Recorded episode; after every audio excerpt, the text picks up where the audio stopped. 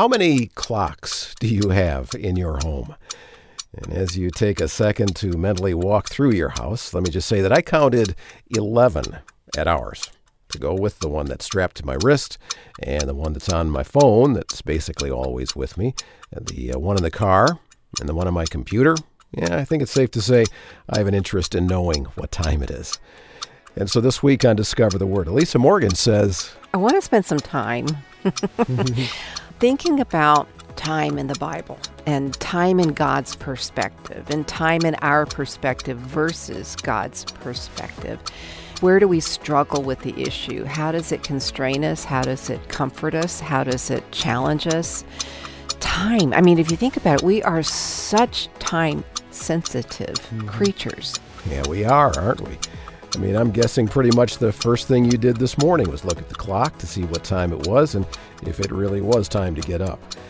And then the rest of your day appointments, meetings, getting the kids to school and picked up, meals, everything is structured around time. And so pull your chair up to the table with Elisa and Bill Crowder and Daniel Ryan Day and Rasool Berry for a series of conversations on this episode of Discover the Word podcast called It's About Time.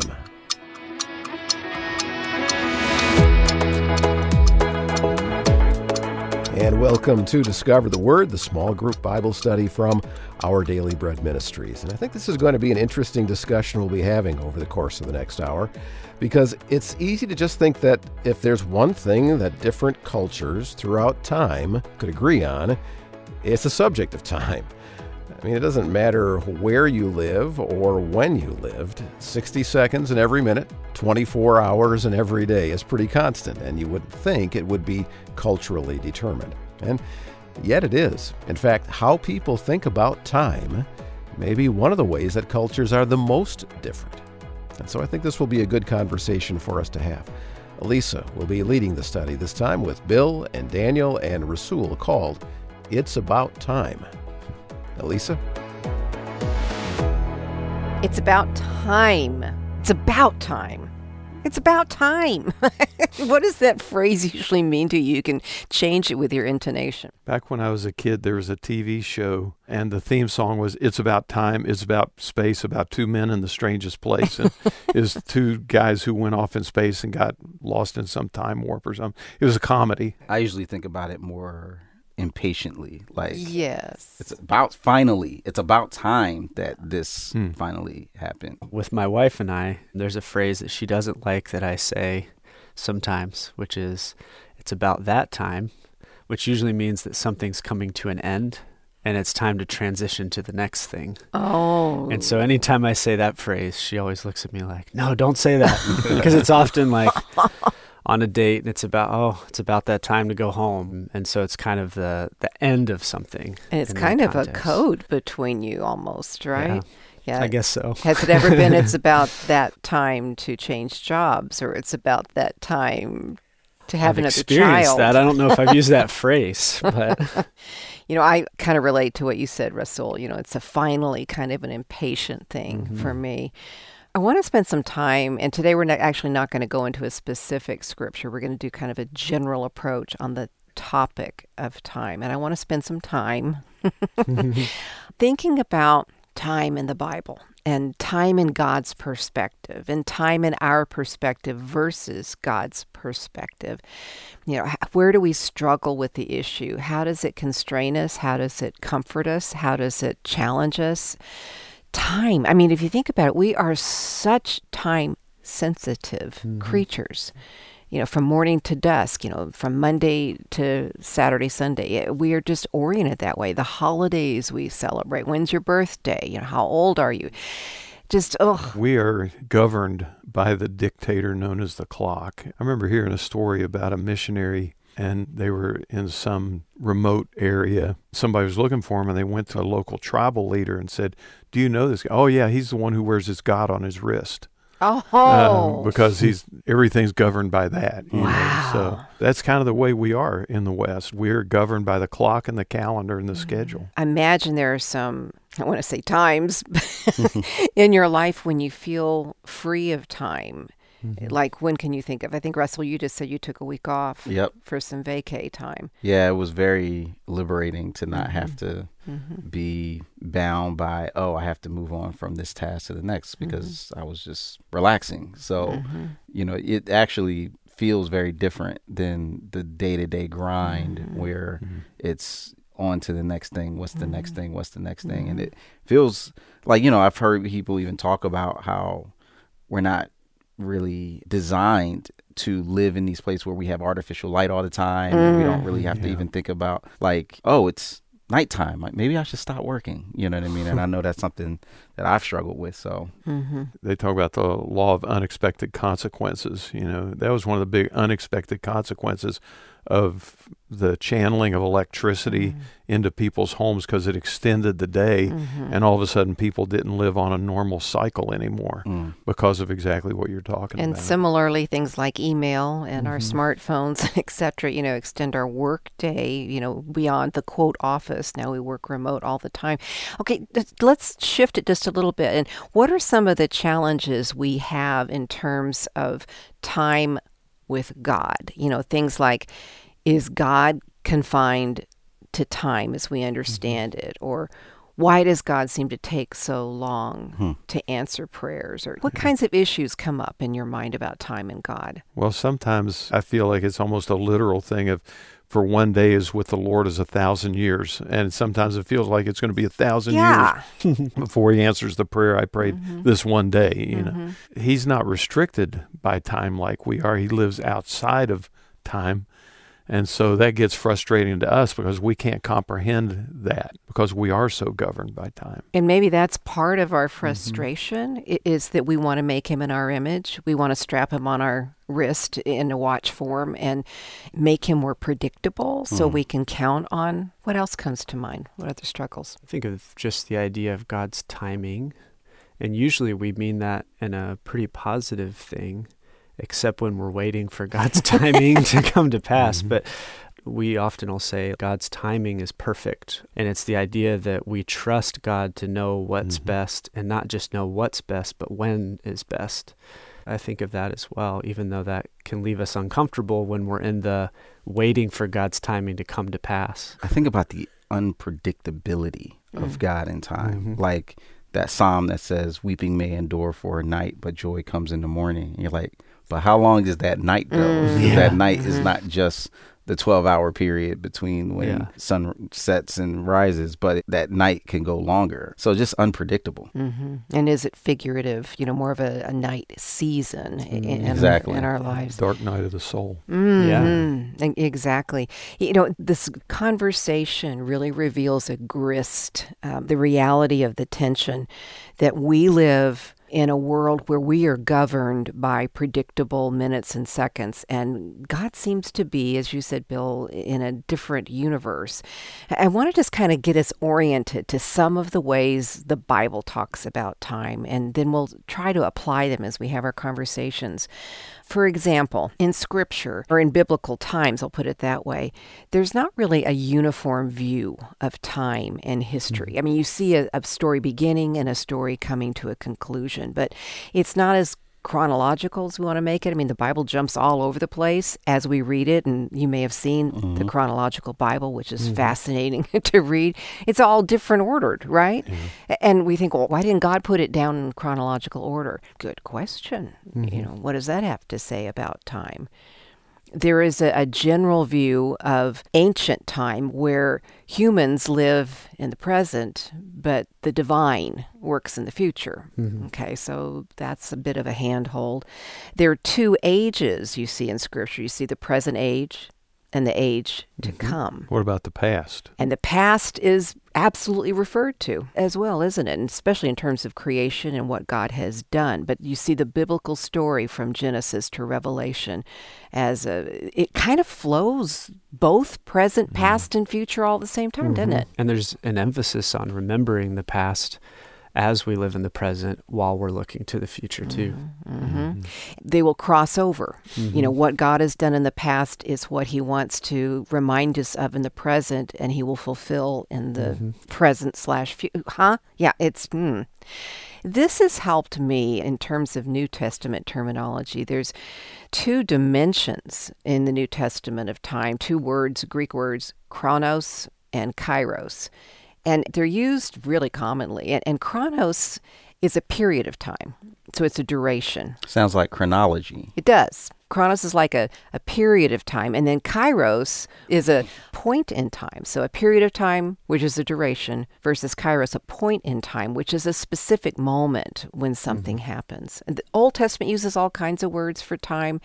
There's a really common one. Yeah, and it's probably worth just mentioning too. Most, if not all, the Bible was written before we had time as we think about time. Good. Yeah, talk right. about so that. we we think of it as 24 hours in a day, Yeah. 60 seconds in a minute, 60 And- minutes in an hour. And to pick up on that, Daniel, the people of the Bible, the Jewish people, reckon time differently than we do. We reckon a day from midnight to midnight, but they do it mm-hmm. from dusk through the night and through the day to the next dusk. That's how they reckon a day. Evening Backwards and to morning. us. Yeah. Yeah. And so we, we don't read scripture that way, Bill and Daniel. You know, we read it from morning back to the next morning. But just even understanding that, that they're reading it from dusk to the next dusk, how mm-hmm. does that change how we view scripture? Old Testament words for time are things like just time, which is a word eth in mm-hmm. Hebrew. It's used 296 times, tons of times, and it's a period defined by a condition. There's another word in Hebrew, yom, which is for day. And then there's another one, olam, which means forever, which is like a human lifespan. You know, all of this, and in the New Testament, there's a bunch of different words for it too. All of this is, you know, I think we typically, as we've been saying, look at time according to something we can control. Mm-hmm. It's on our wrist, it's on our phone, it's on our computers. It organizes what time we pick up the kids, it organizes when we eat dinner, it organizes when homework's done and when we report into work, when a meeting is, when we're meeting friends for an event, when we go to church. Is that how God views time? And what difference might it make in our lives if we think about how God views time versus how we are governed by time? How does that hit you? Yeah, I'm struck by that story that Bill shared about, you know, the person mentioning the God on his watch and how easy it is to allow this idea of time that I have to be what I serve instead of thinking more along the lines of the uh, unpredictable, spontaneous flow of God that might not be according to my schedule. Mm. Yeah, and there's a, a pressure relievingness, right? It like relieves pressure to think mm-hmm. of time as not being the thing that should govern us, mm-hmm. which is kind of, I think, what I'm sensing in, in what you're saying. So if God is outside of that and inviting us to trust Him, then rushing to and from places and things like that are outside of the design Yeah. that God has. And that, I think that's probably really good news for us, mm-hmm. especially with how busy our culture is. You think about it in the Gospels, there's not one single time that Jesus is described as being in a hurry. not once. Yeah. And yet he always had time for Yeah. everybody and everything, it seemed like. In fact, you know, there are these moments where, you know, he's on his way, right, Yeah. to heal the soldier's daughter and decides to stop to help someone else out. Yeah. Mm-hmm. And that seems to be part of the plan. Yeah. Mm-hmm. An opportunity when things don't happen according to people's expectations of his time, that that's actually an opportunity to trust him more. As much as we would like to order life by our watches and our clocks, you know, I think what we're agreeing on is that God is a God of the past and the present and the future, but He invites us into a relationship with Himself so that we live with Him in this moment. And while we allow ourselves to be governed by the, the hours in the day and the minutes on a clock, we may miss something.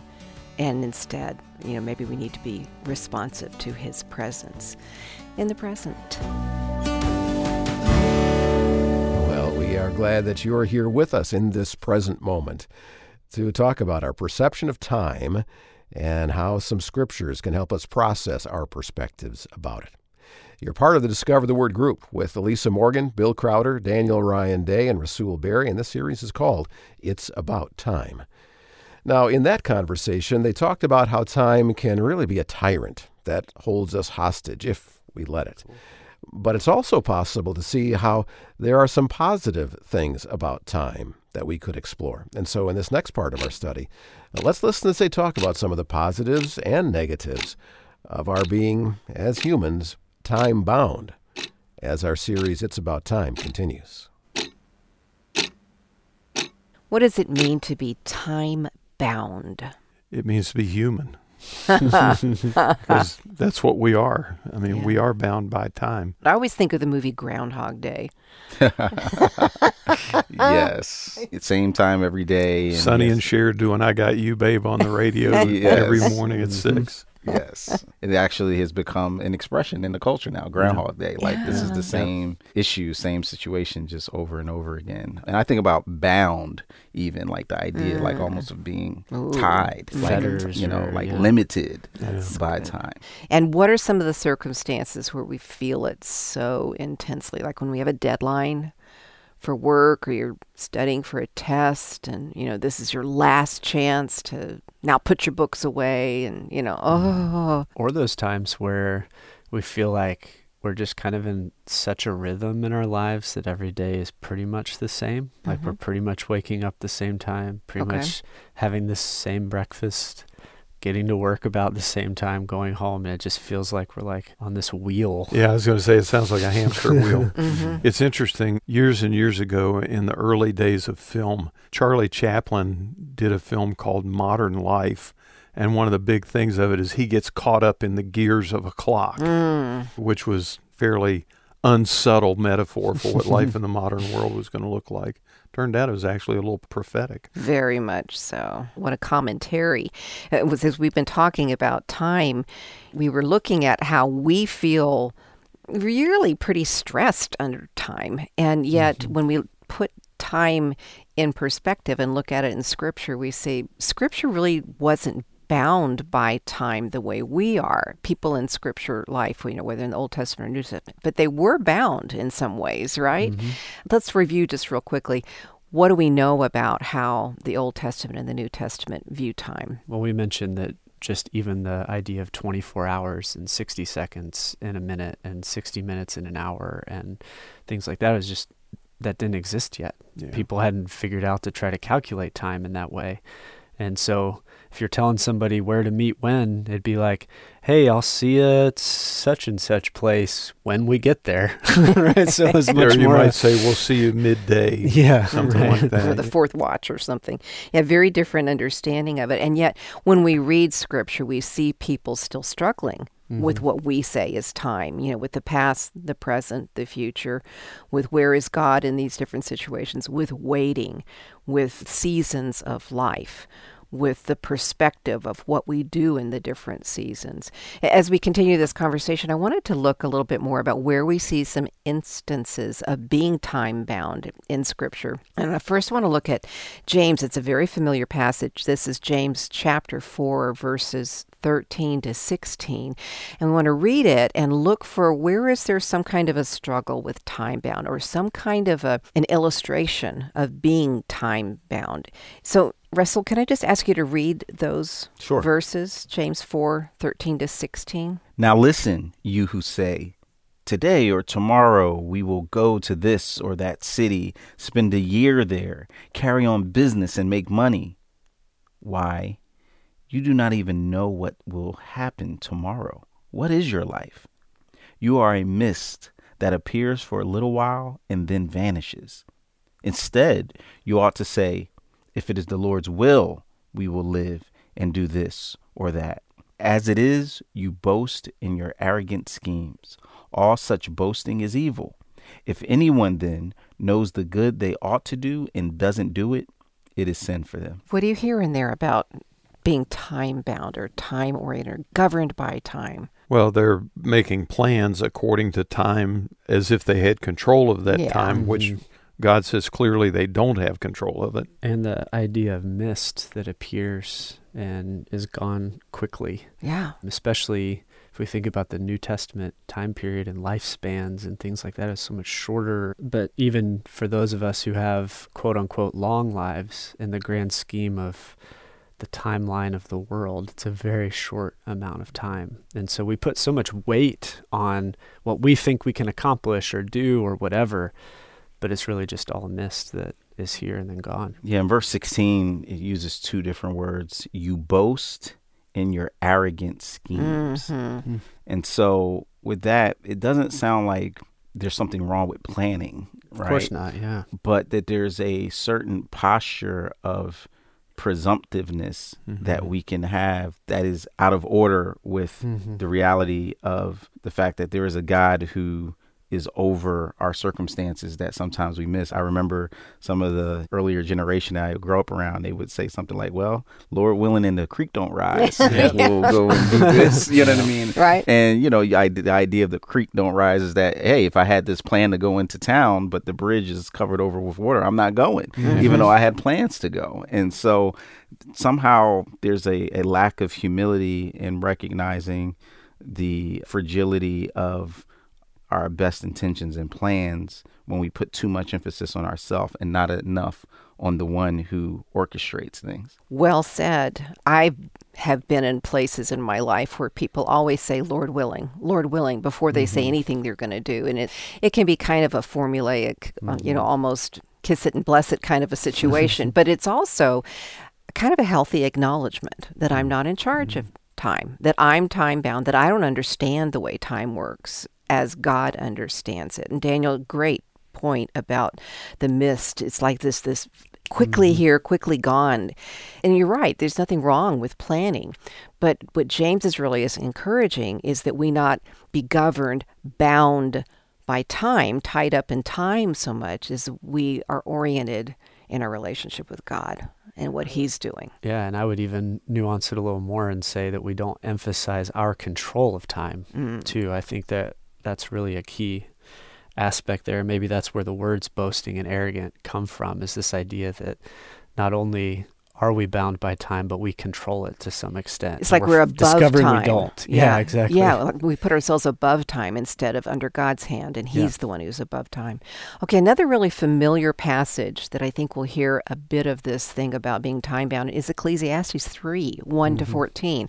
All right, just basically sum up what is that passage about? It starts out there is a time for everything and a season for every activity under heaven a time to be born, a time to die. Okay, Mm-hmm. sum that up for us. Well, what's interesting is the James word uses the mist, and the most common word in Ecclesiastes is hevel, which is like vapor. Yeah. And so You one of taught the, us that. I remember that. yeah, one of the Daniel. Yeah. primary emphasis of the whole book of Ecclesiastes is that everything is this vapor that's here today and gone tomorrow. And so I think chapter three is read kind of in that spirit of there's a time for everything, but it's very quickly moving. Mm. And we talked about how Ecclesiastes is also kind of a pessimist too. So Mm-hmm. we need to emphasize probably the negative side of most of these if we're really reading it in the spirit of Ecclesiastes. so time to be born, but definitely a time to die is, is probably how he would say it. But it's a very quick movement, and the more we try to control it or grasp it, we find out it's vapor or mist that slips through our hands. Mm. And most of the things in that Ecclesiastes passage, like the time to be born, time to die, are said as opposites. And it just kind of encompasses everything that happens in a person's lifetime, if we Mhm. could say it that way. Mhm. So that all this stuff's going on, whether it's a time to weep or a time to laugh, a time to mourn or a time to dance, a time to be silent and a time to speak. All, Mhm. all of those opposites work to encompass everything in between. Yeah. The very first usage of the word time in Ecclesiastes 3 1 is a word zeman, and it means a fixed, definite portion of time. And it's only used that one time at the beginning of the passage. So it's like there is a specific time for everything. And then all the rest of those uses a time to be born, a time to die that's the real common word, eth, which is just kind of like what you're saying. It flows through life. I think that's interesting. And then the writer ends with this understanding. I think it's in verse, yeah, 11. He's made everything beautiful in its time. He's also set eternity in the human heart.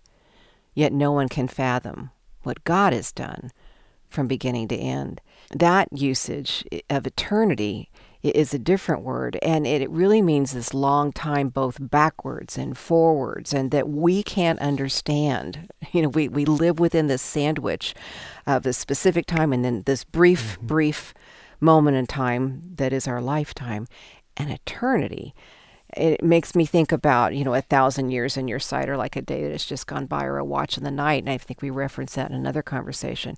But anyway that just grabs me. And, and i'm very stunned by in a way how being time bound is both our wound and our struggle because we misunderstand life but in a way it's our protector.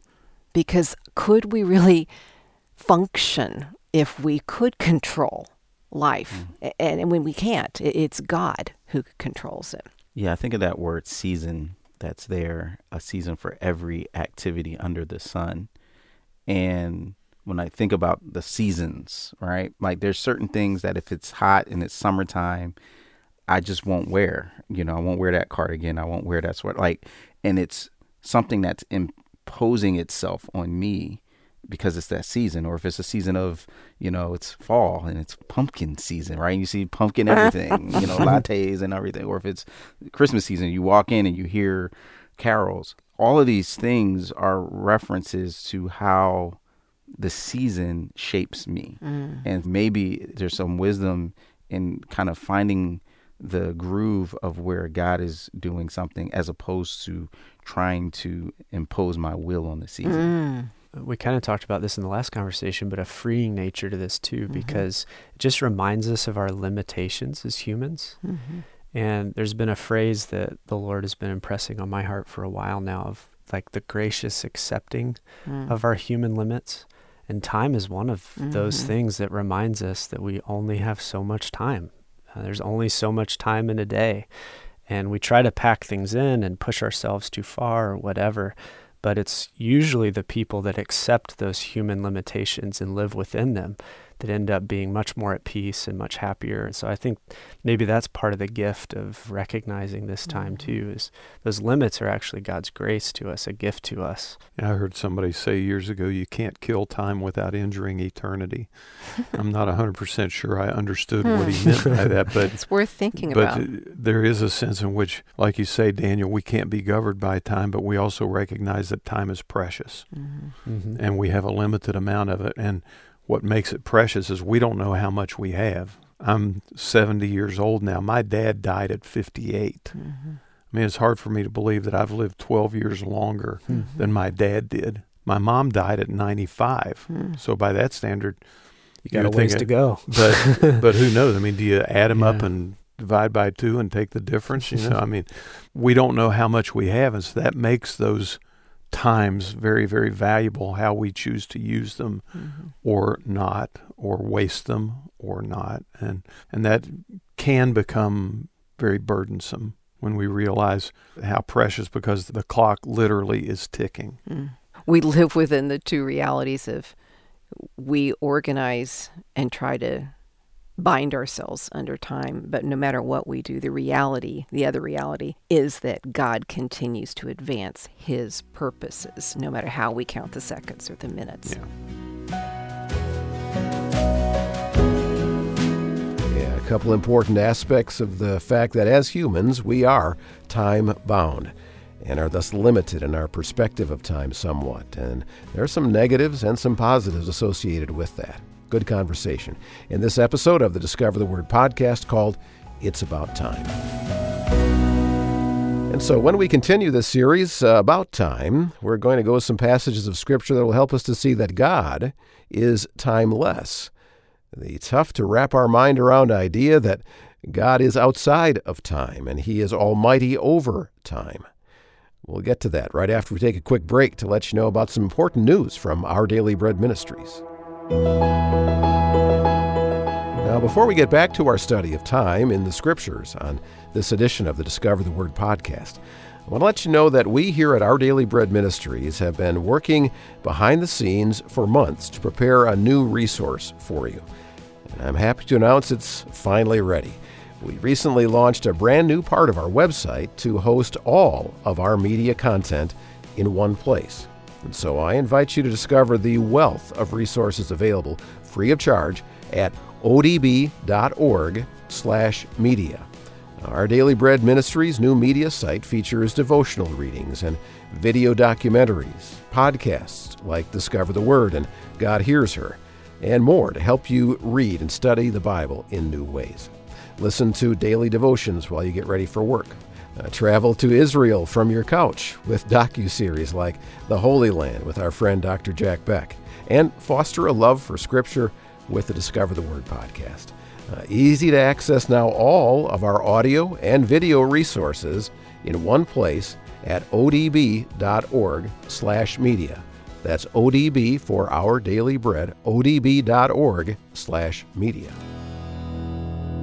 Okay, so now let's get back to the group as they look at some passages of Scripture that will help us to begin to understand how, while we are time bound, God is beyond time and almighty over time. God is timeless. When you think of something being timeless, what comes to mind? Baseball. Baseball is the only major sport that's not governed by the clock. Facts. Oh, Oh, literally timeless. Ah, Okay. see, I see what you did there. Yeah. It is also the nation's pastime. Whoa. Or at least it was in the past. right. Yeah. yeah. Okay. I think about Stevie Wonder songs. Seriously, like I'm amazed at some of the music that you can't tell what decade it was made in. Like really good songs, Classic music, not classical, but classic. classic. Yeah. I'd say the uh, black tie affair is a Mm. timeless thing. Oh, that's It's good. It's been happening forever. and a tux is pretty much a tux still. Yeah. Well, Yeah. yeah. I've People seen push some it a little bit. but yeah. but at every one of those events, there'll be a bunch of people Mhm. and a black tux jacket, a white Mhm. shirt, a black tie. And they would look very similar if you rewound the clock and were able to go back yeah. 50, 100 years ago and watch another party somewhere else. Always in style, if you will. I think my humor's timeless. Oh, yeah. Well, you do. Damn. My kids might disagree, but I think it's great. Okay. God is timeless. Respond to that concept that God is timeless. Well, an expression I used in an earlier conversation is that he is outside time. We live on a planet that goes around while it's going around the sun, and that's where we start measuring time is because of our environment. God is above all of that and outside of it, so he's not governed by it as we are. and he's so outside of it that he can enter into it Yeah. as he wills and Yeah. yet still have the perspective of being outside of Yeah. that. And again, my brain's hurting just like the baseball conversation at the beginning. Mhm. So and yet, didn't he kind of create time? You know, he made the earth and he made morning and he made mm-hmm. night and then he made it the days and then he mm-hmm. made the Sabbath for resting. So there's a way in which, as you said, Daniel, he entered time. I mean, Jesus entered time and Yeah. walked the earth mm-hmm. for a he not specific only number entered of. time, he came in the fullness of time. Yes. Galatians 4 says. Yeah, that is mind boggling. You know, so God's beyond outside of time, above, beyond, before, and after time, but He's also enters time. Hurts my head. yeah, we could take the last 10 minutes of this Uh-huh. conversation and just sit on that. Mhm. Mhm. Might not be interesting audio, but But it's, it's, mind blowing. it, it is worth pondering, meditating upon mm. because I, I think maybe the reason it's so mind blowing is that it separates us into the me and him thing, my finiteness and his infiniteness, mm-hmm. you know, my tangibleness and his intangibleness. It separates me. And yet I'm also wooed by the fact that he enters into this world. We want to talk in this conversation about this timeless God, that He's almighty over time. That that's the way I mm-hmm. like to look at it. He, he's the God of time, and there are several scriptures that maybe will help us understand. I'm mm-hmm. not going to promise it, but maybe will. The first one I want to look at is Revelation chapter one, verses four through eight. And if we'll just listen, it begins and ends with these statements about how God is in or isn't in time. Daniel, would you read that? Sure. It begins John to the seven churches in the province of Asia. Grace and peace to you from him who is, and who was, and who is to come, and from the seven spirits before his throne, and from Jesus Christ, who is the faithful witness, the firstborn from the dead, and the ruler of the kings of the earth. To him who loves us and has freed us from our sins by his blood, and has made us to be a kingdom and priests to serve his God and Father. To him be glory and power forever and ever. Amen. Look, he is coming with the clouds, and every eye will see him, even those who pierced him, and all peoples on earth will mourn because of him. So shall it be. Amen.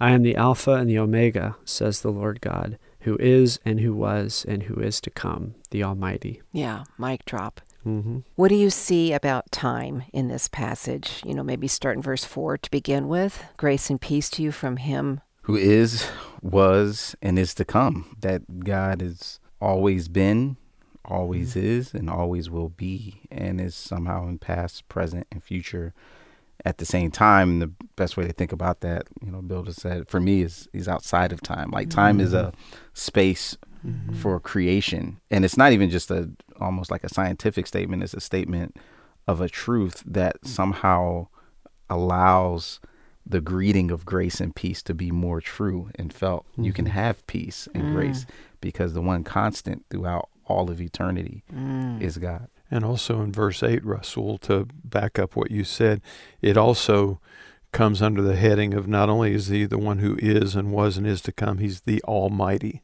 And that adds weight to that as well mm-hmm. because he's so almighty. He's not governed by all the things that we're governed by yeah. as well. Almighty yeah. over time. Yeah, and the other thing that's jumping out to me is we often think of Jesus as the one returning, but here Jesus is mentioned in verse 5, but at the beginning this is talking about God himself who is and who was and who is mm-hmm. to come. And then mm-hmm. I am the Alpha and the Omega says the mm-hmm. Lord God who is and was and who is to come, the Almighty. And so it's interesting to think about too that God himself it's not just his son Jesus, and of course, when we start talking about the Trinity, all three of them are one, and, and all of that together. But it, it's God Himself that's the mover, the one making things happen, the one who's entering into the story. And as a result, I think exactly what you said, mm. Rasool, grace and peace is possible because mm. He's that mover. He's mm-hmm. the one mm-hmm. making it happen. Mm-hmm. If you've ever studied history much, you know that a lot of history is studying timelines. So there's mm-hmm. the timeline of the development of the personal computer. There's the timeline of the history of this particular country. And every time you look at a historical timeline, it starts with a dot and ends with an arrow. But when you think about God, there's no dot. There's just arrows on both ends because so it keeps going good. in both directions. That's so good. As we try to control and, and corral time, it's mm-hmm. impossible. And maybe that's a perspective that helps us you know, we look at the dash in between our birth date and our death date and think that is the whole deal for us yeah. right there on this earth. Yeah. You know, but God's eternalness, stunning. And notice he, he talks about the Alpha and the Omega. That's pretty significant, right? That's mm-hmm. the first and last letter of the Greek alphabet. And, and there is a concept of really containing history within mm-hmm. that. So while God is almighty over time, interestingly, Bill, that word is used nine out of 10 times in the New Testament right here in the book of Revelation. You know, as he talks about being almighty over time, he's also almighty over the history of time. Yeah, it reminds me of in Colossians where it talks about in him all things hold together. And you get that picture of him just holding everything. That's beautiful. Mm. We talked about, Rasool, I think you pointed this out that there is a past, present, and future, or who is and was and is to come, I think is the order. When you hear that is, I'm going to want to look at all three of those just real quickly here. When you hear that is, what comes to mind about God is? Well, when you think of that in terms of Jesus, he's risen. He died, but he didn't stay dead. He is mm-hmm. because he's alive. Mm-hmm. And I think about all the I am statements mm-hmm. Jesus made, which is the New Testament fulfillment of the Old Testament Yahweh, I am, right? You know, Jesus said, What are some of them? I am the living water, the living water, bread of life, bread of life, light of the world. Okay. The resurrection. The resurrection and the life, the door. Way, the truth, the mm-hmm. life. Mm-hmm. Good shepherd. Mm-hmm. Yep the vine. Mm-hmm. Yeah, so all of his teaching fleshes this out. Okay, so God is, okay, and then God was. And I think about John 1, verses 1 to 5. And that's uh, such a powerful scripture that talks about in the beginning was the Word, the Word was with God, and the Word was God. He was with God in the beginning. So going all the way back to when we went there to creation, God was there before anything. Mm-hmm. And then is to come. I think about 2 Peter 3 8, and we've already quoted this a couple of times. Bill, what is that verse? But do not forget this one thing, dear friends. With the Lord, a day is like a thousand years, and a thousand years are like a day. And we know in verses like Psalm 90, verse 4, you know, a rephrase uh, the, leading to the day of the Lord. You know, God is returning, He is coming back. So He was, He is. He is to come. He is almighty over time. I wonder sometimes, and I've talked with my husband a lot of times about this. We just have these little chat conversations. You know, they last a minute and a half because that's all I can handle. but, you know, it's just that I look at, at my life as this concrete understanding of time. But what if that is non existent? And, and what if God's understanding of time is almighty over time?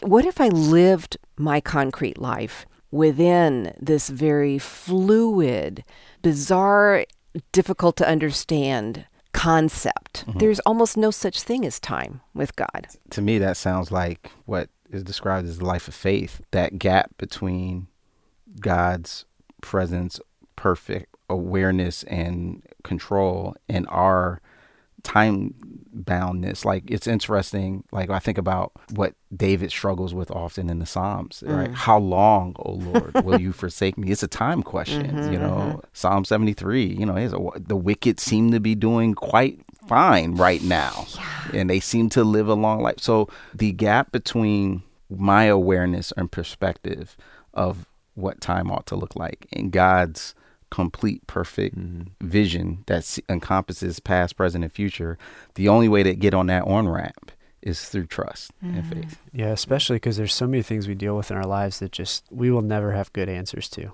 Right. Why do bad things happen to good people? Why do evil things happen in the world? Some of those questions that haunt many of us. And yet, when we think about God as someone who's almighty over time, then we can look into the future and know, you know what? I can just trust that at least one day he'll make it all right. mm-hmm, mm-hmm. I was chatting with a friend the other day, and uh, he's been ill for a long time. And he watches a lot of TV because that's what he can do. And he just said, Are you concerned about our world, America? Are you concerned about the politics? Are you concerned about our country? And it, I am, of course I am. There's a lot of strife, there's a lot of disunity, there's a lot of polarization. He said, What do you do with it? I said, You know, honestly, if I look back in times past and if I anticipate times future, I think there's always going to be striving. And I, you know, I guess I face a choice of am I going to trust that God has this under control? And I'm not the first generation to see strife, and I won't be the last generation yeah. to see God's hand over it. What we're called to do is to live in the present, trusting that God is almighty over time. And you're right. One day he will make sense. That doesn't mean I become all, you know, whatever, sit back and I'm mm. complacent and cynical.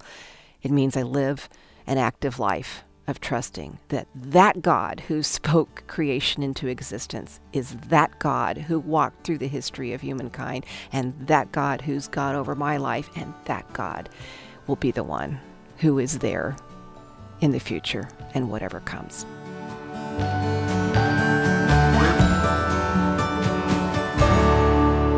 I think one of the most well known passages about time is in the Psalms. Can you hmm. think where it might be? In the Psalms, I think, so teach us to number our days mm-hmm. from the Song of Moses. Mm. And it may be just because I have heard Haddon Robinson talk about it so much, but it's just grilled in my brain. Lord, teach us to number our days. And I wonder what that means. And I've thought about it for years and years. And so I want to dive into it and look at Psalm 90. But think about it this way, Lisa. Mm-hmm. In our culture, we don't number our days, we mm-hmm. number our years. We By count birthdays. birthdays. Mm-hmm. We number our years. We don't number our days. No. When I think so teach us to number our days, that to me goes back to what we talked about in an earlier conversation about the fact that time is both limited and precious.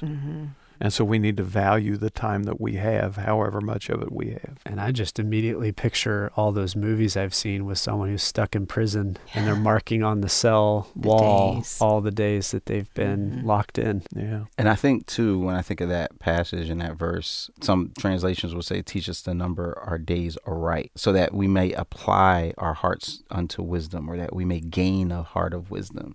So it's not just counting Mm-hmm. for the sake of like, oh, this is how many days I've lived, but it's a perspective that recognizes that time is precious, is limited. But then the question becomes, what do I do with it as a Mhm. result of that? Like, what's the best use of And that's the wisdom piece. yes. the purpose of it.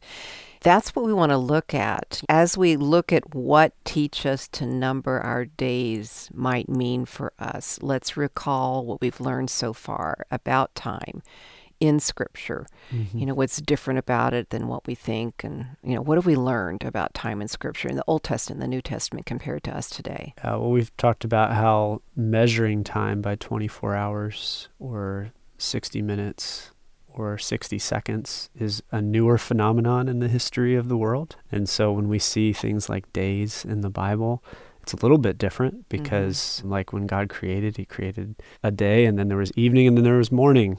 You mentioned ages, that there's the present age or the future age or mm-hmm. and then even in our last conversation, God being the one who is, who was, and is to come. And so this idea that he's outside of time.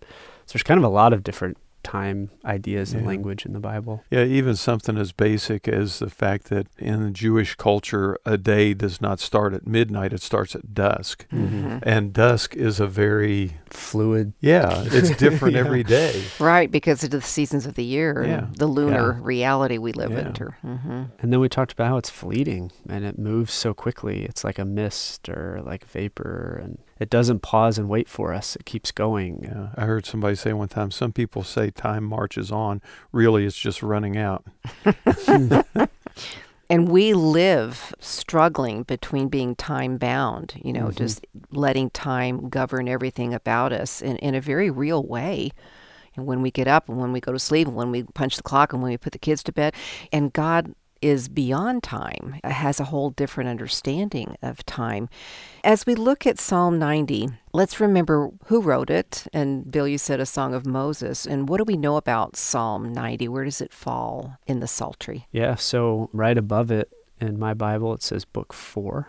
We did a whole series on how to read the Psalms where we looked at what each book kind of encapsulates. And book four is the book of exile and of waiting for God to make all things right and bring the people out of Babylon, where Israel is, back into their promised land. So they're in exile. Yeah. And the easiest way to see that is at the very end of book four, we see them asking God to gather them from all the nations. And then the beginning of book five is them saying, Oh God, you have gathered us from the nations. And so we kind of see that. But that really helps a lot, Daniel, Mhm. because to a people in exile, you start that book with a psalm written by the guy who God used to lead him out of exile the last Yeah. time. Yep. You know, so again, there's the God who was there and he is here. And what do we know about exile times? What do they usually present to us? Well, you know, I think about Daniel, you mentioned kind of the way of marking time of, of someone in prison or Mhm. incarcerated. Like Mhm. there's a sense where this is not happy time. This is Mhm. this is hard time. And it can seem, especially in the context. I mean, I feel like the exile and what we see in Jeremiah at the end is what probably the saddest moment in the scriptures yeah. to me because you see Mm. the utter collapse of the promise, right? At least as they had anticipated and expected it to last forever and never thought it would. Mm-hmm. And mm-hmm. and now unceremoniously, you know, put in this place that they never thought they would be in. And then of course the question now remains, will we ever get back? How long would this take? Mm-hmm.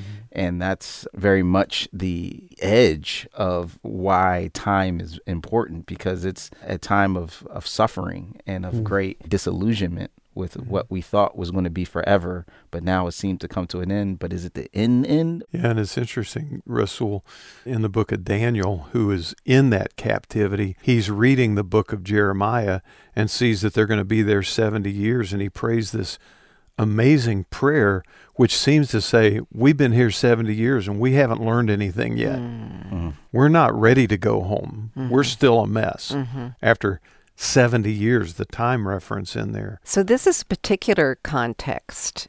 I want us to read through the psalm and just, we're going to go around the table and just pause where you see some kind of reference to time and see if that can provide wisdom for this verse 12 teaches to number our days that we may gain a heart of wisdom and bill would you start us and just Sure. read us again just stop when you see something and point out what you recognize there it's a fun way to read scripture sometimes Psalm 90, a prayer of Moses, the man of God. Lord, you have been our dwelling place throughout all generations. There's a time marker right there at the mm-hmm. beginning. Mm-hmm.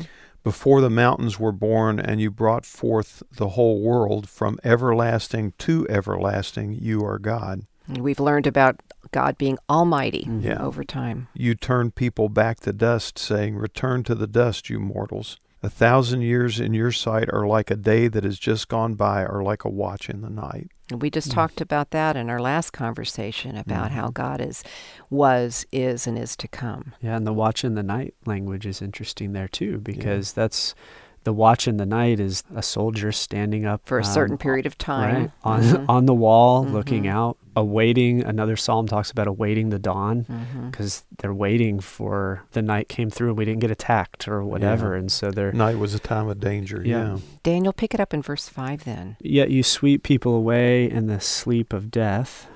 A little time there. Mhm. They are like the new grass of the morning. In morning and, and night morning, again. Mhm. Yeah. In the morning it springs up new, but by evening it is dried and withered. We are consumed by your anger and terrified by your indignation. You've set our iniquities before you, our secret sins in the light of your presence.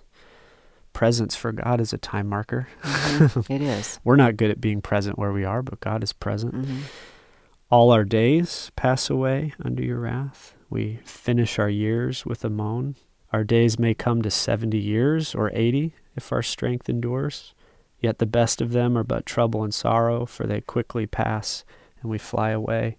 Little Ecclesiastes tone there. Mhm. If only we knew the power of your anger, your wrath is as great as the fear that is your due. And then, Rasool, uh, pick up in verse 12 and read to the end, if you will. Teach us to number our days that we may gain a heart of wisdom. So there's the number. Mm. And the purpose, too, Right. that you pointed out, Rasool. It's not just numbering them tick, tick, tick. Right. It's that we would gain a heart of wisdom. Yeah. Relent, Lord.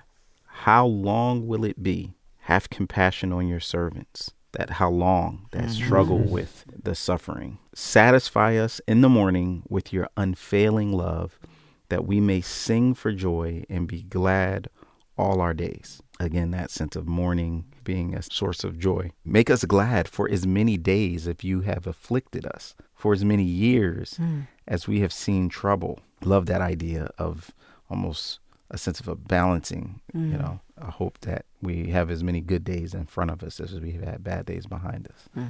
May your deeds be shown to your servants, your splendor to their children. May the favor of the Lord our God rest on us. Establish the work of our hands for us. Yes, establish the work of our hands. And that establish also Yeah. seems to suggest a permanence. Mm-hmm. Yes. This beautiful, almost brackets of teach us to number our days, which means count and reckon and pay attention to. And then establishing the work of our hands is this living and trust day to day that produces a lasting, enduring generation to generation kind of legacy, if you will. My understanding of teach us to number the days our days is different considering what all we've been talking about about time that there's two ages the present and the age to come and two dimensions chronos which is a period of time and kairos which is more of a point in time the fact that we're time bound but god is almighty over time what do you want to take away from psalm 90 It- how as viewing moses a man who led out the first exile speaking into another exile of god's people giving instructions as to how to endure how does that speak to us we who are exiled if you will on our planet in this day and age Strangers in a strange land. Mhm, Yeah. mhm. Pilgrims. Yeah, I think verse 14 jumps out to me. Satisfy us in the morning with your unfailing love. Which I didn't look at it, but I'm guessing we know which word that is, which is God's steadfast love that's used to describe him mm-hmm. throughout all of the Old Testament, that we may sing for joy and be glad all our days. You know, regardless of what's going on in our lives, feels like such a strong prayer, the idea of being satisfied by God's love. Mm-hmm. That does carry us through whatever. That sense of what you're talking about, Daniel, actually begins with the second half of the verse before. Have compassion on your mm-hmm. servants, satisfy us in the morning with your unfailing love. So that we may sing for joy and be glad. Make us glad. It's again, it's not just we want to become glad. We want to somehow manufacture gladness. We're looking to God to bring that into our lives. We're looking to Him to make us glad. And that's kind of a different. It is. And, and it, it, echoes what you just said, Rasool, too, as you were reading these last verses and it hit you. You know, that we see that we're glad for as many days that you've afflicted us. And it's for many years we've seen trouble, and then also the gladness. You know, mm-hmm. there's this understanding that our time boundness is within God's almighty power over time. And we're glad in that. We rest in that. We trust Him in that. Yeah, great conversation about Psalm 90 that can help us put together the aspects of time that we've talked about in this episode of the Discover the Word podcast called It's About Time. That we are time bound. God is timeless. He's outside of time and over time. And so it makes so much sense for us to trust in the Almighty God. Lord, teach us to number our days. Yeah, that's more than a math problem to track our age. It's really about living in light of eternity. Well, we will wrap up this edition of the podcast after we take 60 seconds to look ahead to where the group goes for our next study together. On the next Discover the Word podcast, Daniel Ryan Day begins by asking this question What was your relationship like with your mom? Was it positive, negative? Are you willing to share? It's okay if you're not, because not for all of us is it positive, and I want to acknowledge that. But if you're up for it, share a little bit about who your mom was and your relationship with her. And so we will hear how Daniel and Mark DeHaan and Elisa Morgan and Bill Crowder respond to that. And then Daniel tells us why he asked that question. The reason we're talking about this is because, you know, we spend a lot of time talking about God being our Father. Sure. But there are a few places in the Bible where God is described in motherly terms or even describes himself in motherly terms, which I think is interesting. And I thought it might be fun for us to spend a series looking through some of the places in Scripture where God describes himself in more motherly terms. Yeah, the mother side of God. That's our next conversation here on the Discover the Word podcast. So, what time is it? Do you know? That's what the group is going to talk about as we wrap up this conversation about time. Now, used to be, if you wanted to know the exact time, there was a phone number you could call. U.S. Naval Observatory Master Clock at the tone Eastern Standard Time. Eight hours, 39 minutes exactly. Yeah, we don't need that anymore, do we? Our phones, our computers, a lot of the clocks in our cars, they're all synced to display the correct time. And so, what time is it? Let's listen. How many times a day do you look at your watch, your phone, the clock on the wall, clock on your computer? It depends on if there's some place I have to be at a certain time mm-hmm. or if there's something I'm intending to do at a certain time. Mm-hmm. Then I'll check my watch kind of regularly to okay. see how much time I have. I remember one night in particular that I was like just could not sleep well. I think I ended up checking the clock I don't know, 30, 40 times. And every time it was like five minutes gone by. It's just this blinking reminder that I'm not asleep. that is the worst. It is bad. it reminds me of that phrase, a watch pot never boils. Mm-hmm. Yeah. Sometimes when I'm impatient and I'm waiting for somebody in my house to be ready. we won't uh, name any we names. won't name any names. or genders. Can, oh, yes, nothing. Just someone. I can find myself having almost compulsively looking at the clock as if, you know, yeah, that's going to change anything. Yeah. And I think one of the funniest times and I mean funniest is in making fun of myself, is when I'm like driving somewhere and I know I'm already late, but I keep looking at the clock on the dash Almost hoping that as if it's going to like roll back Yeah. or something. And I'm like, oh, all of a sudden I'm on time. But Or you look at the map thing and say, maybe, maybe, maybe I'm driving fast enough that it's reduced my arrival Yeah. time. Mhm. even though it's only seven miles, you know, or something. So you'd have to drive so fast to reduce it, you couldn't. Yeah, I saw Yeah. a thing on social media. A young mom with her four kids running down the street, and the caption said, "Me leaving at 8:45 to get my kids to school by 8:15."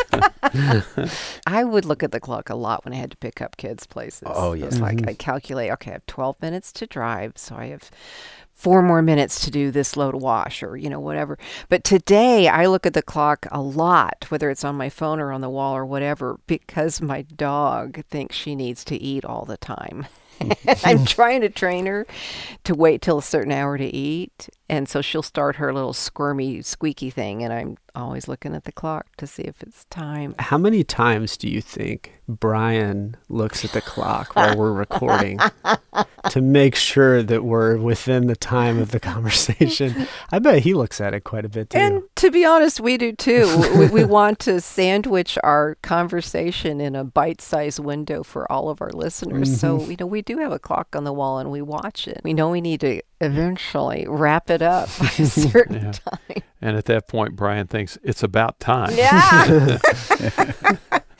Taking that understanding of how bound we are, how governed we are by time, we've learned a lot about the concept of time in Scripture. Mm-hmm. And Scripture reveals that God's understanding and use of time is different from ours. We're time bound and He's above time, almighty over time. And we've looked at a lot of different passages and, and come to understand that, you know, we can live within our parameters really by trusting that God's beyond and that He can mm-hmm. make sense of time where we can't. I want to ask one other question. What time is it in terms of where we live within the scope Mhm. of God's mission on this planet? How do our lives invest in that? What time is it for us in the kingdom? Yeah, I think about that phrase when you talked about from the beginning, present, and the time to come, right? Or the present and the future. And that word, the eschaton, the end of time, right? The end of days that essentially gets inaugurated. Sometimes people think of it as the apocalyptic moment that you see in Revelation is, oh, that's the end of time. But really, when you look at the New Testament, in the fullness of time, when Jesus, from the mm-hmm. time that Jesus arrives on the scene, we are in it. Yeah. You know, we are in the last days. Some think we're in the last days of the last days, but really, like you're saying, Rasool, the last days began with Jesus' coming, and this entire church era that we're in kind of encompasses those last days. And just like when the fullness of time was, he came the first time, it'll be when time is full Hmm. that he'll come the second time. Seems like a whole lot of last days then. It does. yeah, last, last, last, last, last day. Yeah. And, you know, you brought up the fullness of time. I think that's helpful. And in other conversations, I think Daniel's led us into understanding how Jesus came to fulfill the law. It is true that we live in a different era because Jesus did come to fulfill God's redemptive plan. That's already happened. It's been 2,000 plus mm-hmm. years that that's happened. So, how do we understand what time it is for us?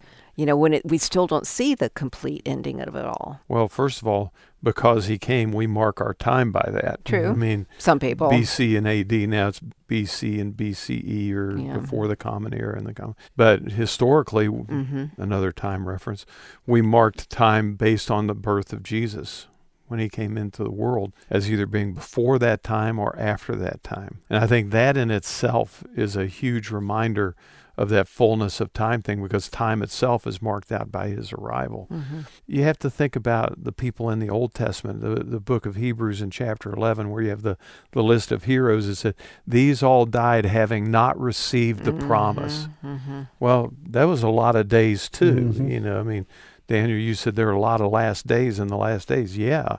But there were in the Old Testament too, and these all died having not received the promise. And so for us, once again, it's like everything else we've talked about in this series.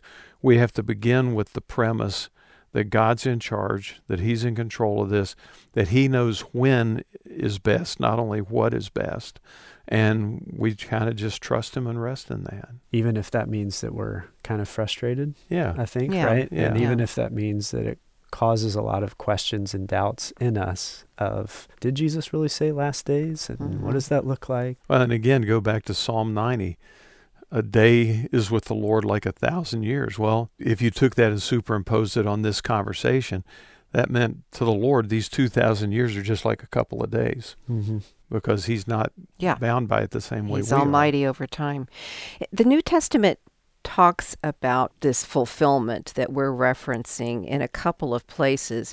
In Matthew 4, verse 17, From that time on, Jesus began to preach, Repent, for the kingdom of heaven has come near. great. Okay, and then Daniel, would you get Mark 1, 14 to 15? After John was put in prison, Jesus went into Galilee proclaiming the good news of God. The time has come, he said. The kingdom of God has come near. Repent and believe the good news. Okay, but both of these are using the word kairos, and we know that means a specific moment in mm-hmm. time. Okay, there is like this initiation, mm. as we said, that is Jesus is here, and so we're into a new place. Now, what does proclaiming the good news look like? What does proclaiming repent for the kingdom of heaven is near look like? You know, I mm. think Jesus explains it in Matthew 28 Go out and make disciples of all nations, baptizing them in the name of the Father and the Son and the Holy Spirit, and teaching them to obey everything I've commanded you. He ends with, And I am with you always the end of the age. And it's interesting, Elisa, with those two uh, earlier texts talking about the kingdom. Again, we kind of get gunked up in there because we think of kingdom as a monarchy, as palaces and castles and all that stuff. But the word kingdom means rule. Mhm. The rule of God has come near. Why? Because the king is here. Mm-hmm. The ruler is present, therefore the rule has come near. Thank you, Bill. That's really helpful. And you asked what our role is in that time. And part of what Jesus taught us to be a part of is bringing his kingdom come and his will be done on earth as it is in heaven. So that Mm. initiating of the rule and reign of Christ that Jesus brought when he came and then died, rose again, and then empowered his followers with the Holy Spirit is the same mandate, Mhm. invitation that we're called into, which is to Mhm. be a part of the continuation Yeah. of that rule and reign Yeah, of an ongoing call. There's one other scripture I want us to look at for a second. It's Acts chapter 1, verses Mhm. 7 and 8. And Rasool, could you read that for us? He said to them, It is not for you to know the times or dates the Father has set by his own authority, but you will receive power when the Holy Spirit comes on you, and you will be my witnesses in Jerusalem and all Judea and Samaria and to the ends of the earth. Yeah, that's in the context of the disciples asking Jesus, Is it now that you're going to establish the kingdom? They're still thinking about palaces and monarchies, and Jesus is thinking about rule and rulership. Yeah, and look at the timing of that. This is Acts. Yeah. So Jesus died, rose again. He's getting ready to go up to heaven, and they're asking, Oh, now we get it. Now you're going to take over and be the king of Israel. And it's not just he died and rose again, it's Jesus came, Mhm. Jesus ministered, Jesus died and rose again, because we're going back to Matthew 4 at the beginning of the ministry. He says, from that time on, that kairos, from that moment on, and then in Mark 1, the same time, this is after John was put in prison, the time has come. So that's the very beginning of his ministry. Now it, we're at his ascension. And he says the same kind of thing. But what's different about this, and I think this is super interesting, is this is the word chronos, which means length of time, okay, a period of time. He says it is not for you to know the length of time. How many last days there will be? How many mm. last, last, last, last, last days? What's for you to do is to receive power when the Holy Spirit comes on you and be witnesses in Jerusalem and Judea and Samaria and all the ends of the earth. What time is it? Dr. Mark Young, who's the president of Denver Seminary, put it this way, and I think it's a great statement. It is time for the people of God to receive the power of God to accomplish the mission of God. It's always been that time, you know, since this new age that Jesus came to fulfill. So as we, you know, check our watch every mm. day for is it time to get up to go to the airport? Is it time to pick up my kids, or am I late for my appointment? Am I going to get to my destination? Those are all important, and I don't want to minimize them. They are important. But overall, the right answer to what time is it is it's time for the people of God to receive the power of God to accomplish the mission of God.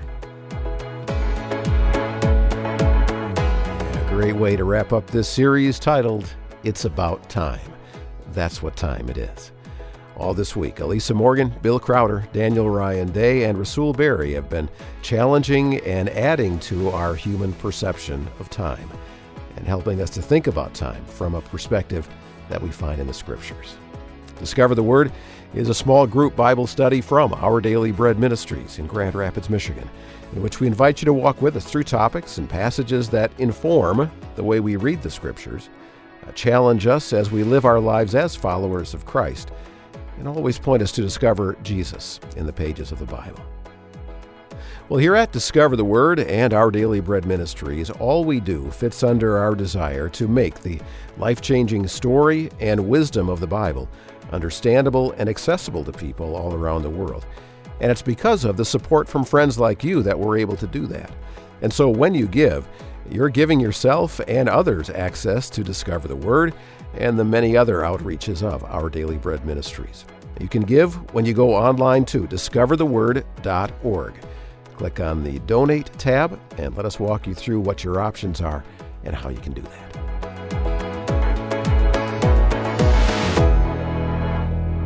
Well, thanks for listening. I'm Brian Hettinga. Discover the Word is provided by Our Daily Bread Ministries.